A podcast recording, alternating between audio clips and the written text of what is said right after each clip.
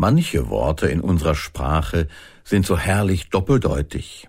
Sie bieten also nicht nur eine Möglichkeit, sie zu verstehen, wie zum Beispiel launenhaft oder leichtgläubig, nachtragend und außergewöhnlich. Solche Eigenschaftsworte sind eigenartig, sind etwas Besonderes, ausdrucksstark und manchmal eben auch tiefsinnig. Da lohnt es sich dann schon mal näher hinzuhören oder nachzulesen. Unsere Tochter ist ja so tiefsinnig, fast schon philosophisch, schwärmte eine Mama voller Stolz und gab mir ein paar Texte zu lesen. Ich kam nicht umhin, ich las. Ich suchte den tiefen Sinn in den Zeilen des Mädels, ich fand ihn nicht. Auf meiner Stirn zeigten sich tiefe Denkerfalten, aber mir zeigte sich kein tiefer Sinn.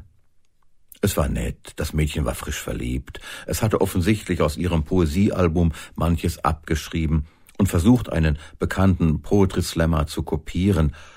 Sowas gelingt selten. Nun gut, ihr Freund mag ja begeistert gewesen sein.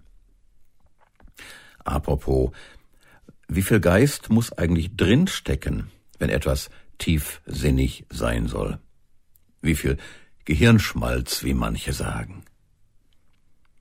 Es gibt so viel Unsinn, Stumpfsinn, Nonsens, Quatsch. Oder ist das Gegenteil von tiefsinnig schwachsinnig? So bezeichnen wir ja vielfach Menschen mit geringer Intelligenz, Personen, die wir oft auch als krank einstufen. Aber da bewegen wir uns auf sehr dünnem Eis. Ich habe Menschen kennengelernt, die in ganz einfachen Denkstrukturen sehr tiefsinnig waren, und zwar so sehr, dass sich mancher mit einem höheren IQ eine dicke Scheibe davon abschneiden könnte. Aber bleiben wir mal bei uns selbst.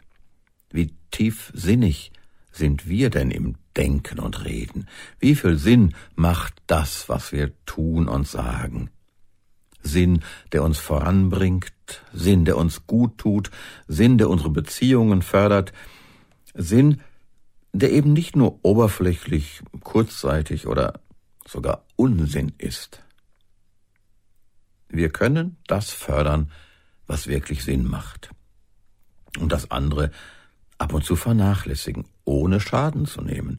Wir können das fördern, was Sinn macht, weil wir uns damit in dem großen, sinnvollen Zusammenhang bewegen, den Gott als Schöpfer seiner Welt gegeben hat und damit auch uns, seinen geliebten Menschen, Ihnen und mir.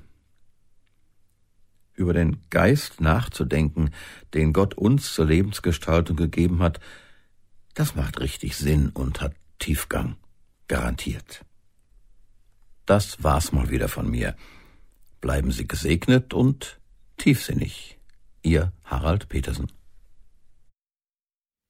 Sie hörten eine Folge aus der Reihe Tiefsinnig, produziert für das Com-In-Netzwerk von und mit Harald Petersen, bei dem auch die Textrechte liegen. Die Podcast-Reihe steht unter der Creative Commons Lizenz BY NC SA. Das bedeutet, eine nicht kommerzielle Weitergabe und Nutzung ist unter gleichen Bedingungen mit Namensnennung möglich. Com in Netzwerk e.V. Neustadt 12 07330 Probstzeller. Telefon 036 731 22 222. E-Mail info at com-in.de und im Internet www.com-in.de.